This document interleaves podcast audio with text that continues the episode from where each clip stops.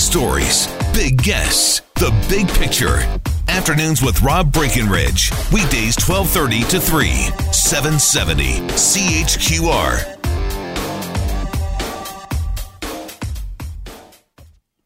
Uh, yeah, I mean, count me among those who are not fans of, of David Suzuki.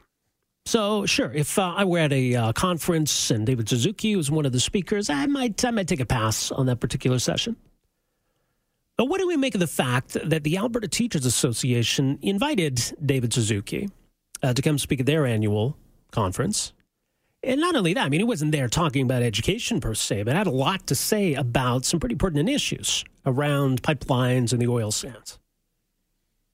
Uh, for example, a quote here I'm sorry, Alberta, but we have to keep that fuel in the ground. The tar sands have to be shut down. This kind of stuff, I guess, that you would come to expect from David Suzuki. Now, Rick Bell in the uh, Calgary Sun over the weekend wrote about this with the headline Suzuki scores big with Calgary teachers. And so this got a lot of attention. And a lot of people saying, wait a sec. David Suzuki comes, he bashes the oil sands, he gets a, a, standing ovation from uh, Alberta teachers and making the connection here that maybe the ATA embraces all of this.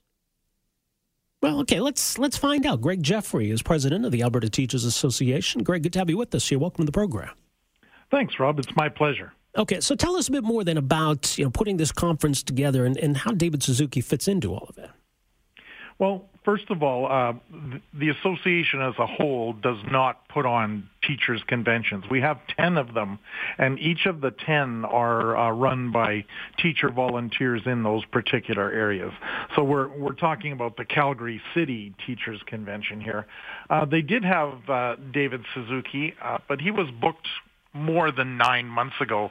So that was long before the, the pipeline controversy started, certainly.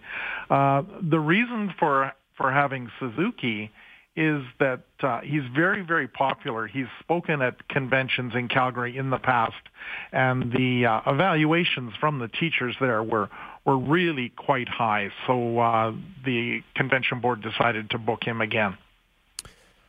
Uh, and by the way, I mean the, the article implies that it is um, a lot of money that, that needs to be shelled out to to get David Suzuki to come give a speech. Can you comment on that at all?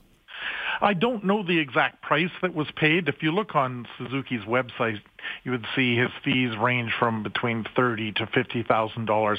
I'm going to suggest that for a, a teachers event, it was on the the lower end of that particular scale. And now consider that uh, there's more than eleven thousand teachers attending this particular convention as well. Okay, so what, what, if anything, should we read into the fact that he was invited, that, that he, he spoke at length about pipelines and the oil sands, et cetera, and, and that it was apparently well received? Does, does that imply anything?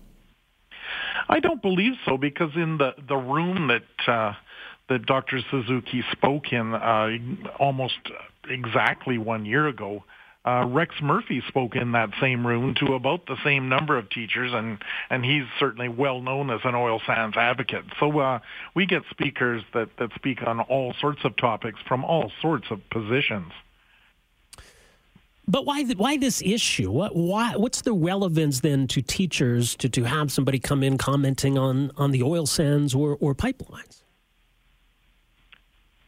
A, a part of it I don't believe even has to do with the topic. Uh, you know, there was there was a lot of talk about the ovation that uh, Suzuki received at the end of the presentation, and you, also have to remember that his daughter Severn was part of this presentation, and she was speaking on some human rights issues. But uh, it's it's that iconic figure. Uh, I, for an example, I like to go to theater, and I, when I go to Romeo and Juliet, I might be part of a standing ovation at the end, but it was for the the quality of the presentation, not exact actually what was said, because I really don't like the way that play ends. So. Okay, mm-hmm. sure. Okay, so it, it, would be wrong then to to assume that the Alberta Teachers Association or any of its locals embrace the views of David Suzuki as it pertains to Alberta's energy sector or pipeline infrastructure, anything along those lines?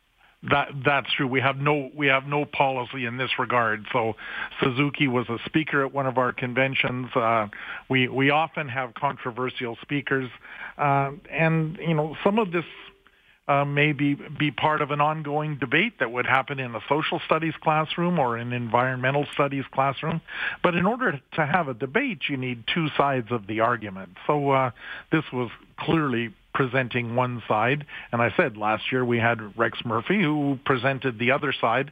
Um, it probably would have been been cool to have them together, but I don't know that either of them would have uh, signed up for that. Yeah, that would be interesting. All right, well, well Greg, we'll leave it there. More at teachers.ab.ca. Appreciate you uh, coming on with us here. Anytime, Rob. All right, take care. Uh, there you go. That's Greg Jeffrey, president of the Alberta Teachers Association. So, explaining how this came about, the uh, Calgary teachers, this was a Calgary uh, teachers convention, just to clarify that point. And so they wanted to invite, I guess, a prominent speaker. So, kind of like the old adage of uh, RTs do not equal endorsements. You see that on Twitter all the time. Uh, they're saying that standing ovations do not constitute endorsements. Except they kind of do, at least amongst those who were there. Granted, there are a lot of teachers in Calgary, a lot of teachers in Alberta, probably have all kinds of different opinions and all kinds of different things. And so, sure, probably there, there are some who think David Suzuki is terrific. Does that translate into anything in the classroom? Does it have an impact on, on what's being conveyed to students? Do, do we make anything of it? Your thoughts, 974 8255, 974 Talk. We're back with more right after this. Afternoons with Rob Breckenridge, starting at 1230 on News Talk 770 Calgary.